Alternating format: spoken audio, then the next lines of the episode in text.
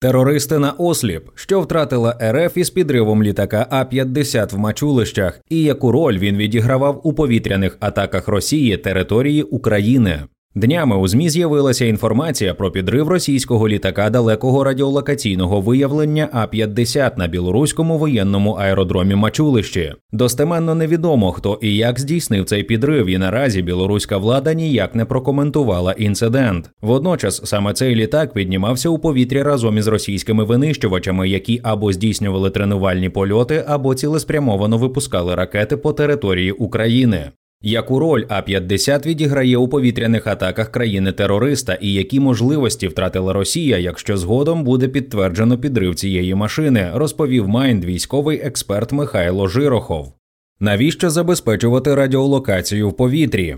З появою ядерної бомби, з можливістю її застосування з літака, як перед СРСР, так і перед США, постало питання про раннє виявлення літаків ймовірного супротивника, носіїв такої смертоносної зброї. Зрозуміло, що був варіант створення суцільного радіолокаційного поля за рахунок будівництва великої кількості наземних радарів. Однак це була друга половина 50-х років, та їх можливості були вкрай обмежені. Тільки згодом, протягом кількох десятків років, з'явилися загоризонтні РЛС. Проте тоді військові звернули увагу, що радар тієї самої потужності, але піднятий над землею, дозволяє виявляти цілі на більшій дальності, оскільки в нього значно скорочується зона невидимості, зумовлена природною кривизною землі. Встановлення РЛС на літак дозволяло отримати мобільний пост радіолокації, який може бути розташований в будь-якому місці очікуваного або передбачуваного прольоту літаків противника. Як результат, і США і СРСР почали розробку і виробництво літаків нового класу, які отримали назву літаків далекого радіолокаційного виявлення.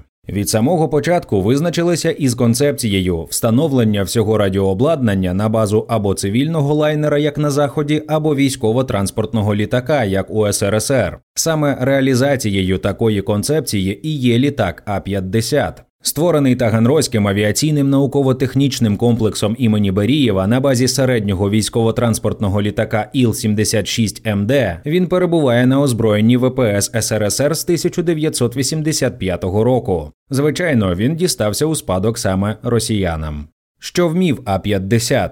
Літак забезпечує дальнє радіолокаційне виявлення повітряних та морських цілей, визначення державної належності цілей, взаємодію з автоматизованими системами управління Збройних сил, передавання інформації на командні пункти сухопутних військ, наведення практично всіх типів винищувачів та перехоплювачів на цілі, а також управління ударною авіацією. Фактично, це повітряний пост радіолокації і пункт наведення всіх вогневих засобів від літаків до тактичних ракет. Як правило, А-50 діє у взаємодії з іншими літаками. Взагалі, апарат має дуже потужні характеристики. Дальність виявлення пуску балістичних нестратегічних ракет становить 800 кілометрів, бомбардувальників – до 650 кілометрів, винищувачів – 300 кілометрів, крилатих ракет – 215 кілометрів. Крім того, екіпаж А-50 може мати досить серйозні можливості щодо визначення наземних цілей. Той же пуск установки оперативно-тактичних ракет типу «Точка-У» він може засікти з 300 кілометрів, а колону танків – з 250.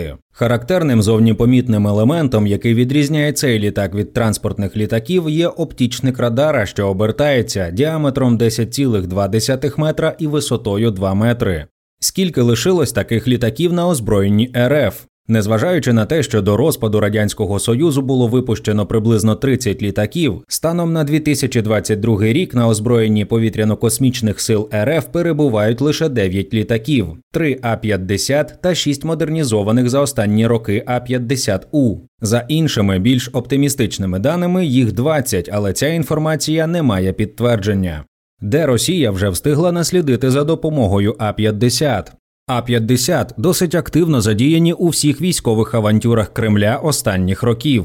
Так, з початком війни з Ічкерією в 1994 році як мінімум 3 літаки було задіяно для контролю повітряного простору над бунтівною республікою. З кінця 2015 року А-50 використовується Росією у військових операціях у Сирії. У ході російсько-української війни літаки цього типу також задіяні для управління російськими силами. Спочатку це були бойові дії у Донецькій та Луганській областях у 2014-2021 роках, а з 24 лютого 2022 року і під час широкомасштабного вторгнення. Саме наявність таких літаків є однією із серйозних переваг російської авіації. Так, А-50 здійснюють наведення перехоплювачів Міг-31, які далекобійними ракетами з дальністю пуску в 180-200 кілометрів здійснюють перехоплення наших літаків та вертольотів у найближчому тилу. На жаль, частина втрат наших повітряних сил – це робота зв'язки А-50 плюс Міг-31. З посиленням протистояння Росії із Заходом одним із пріоритетних місць базування як мінімум одного А-50 стала Білорусь. Так, перший випадок появи А-50 тут відмічено на тлі анексії Криму у березні 2014 року. Фактично після цього такі літаки стали постійними гостями на білоруських аеродромах. У 2022-2023 роках, як правило, А-50 працюють разом з Міг-31 з різних білоруських аеродромів. Перш за все, це Мачулищі.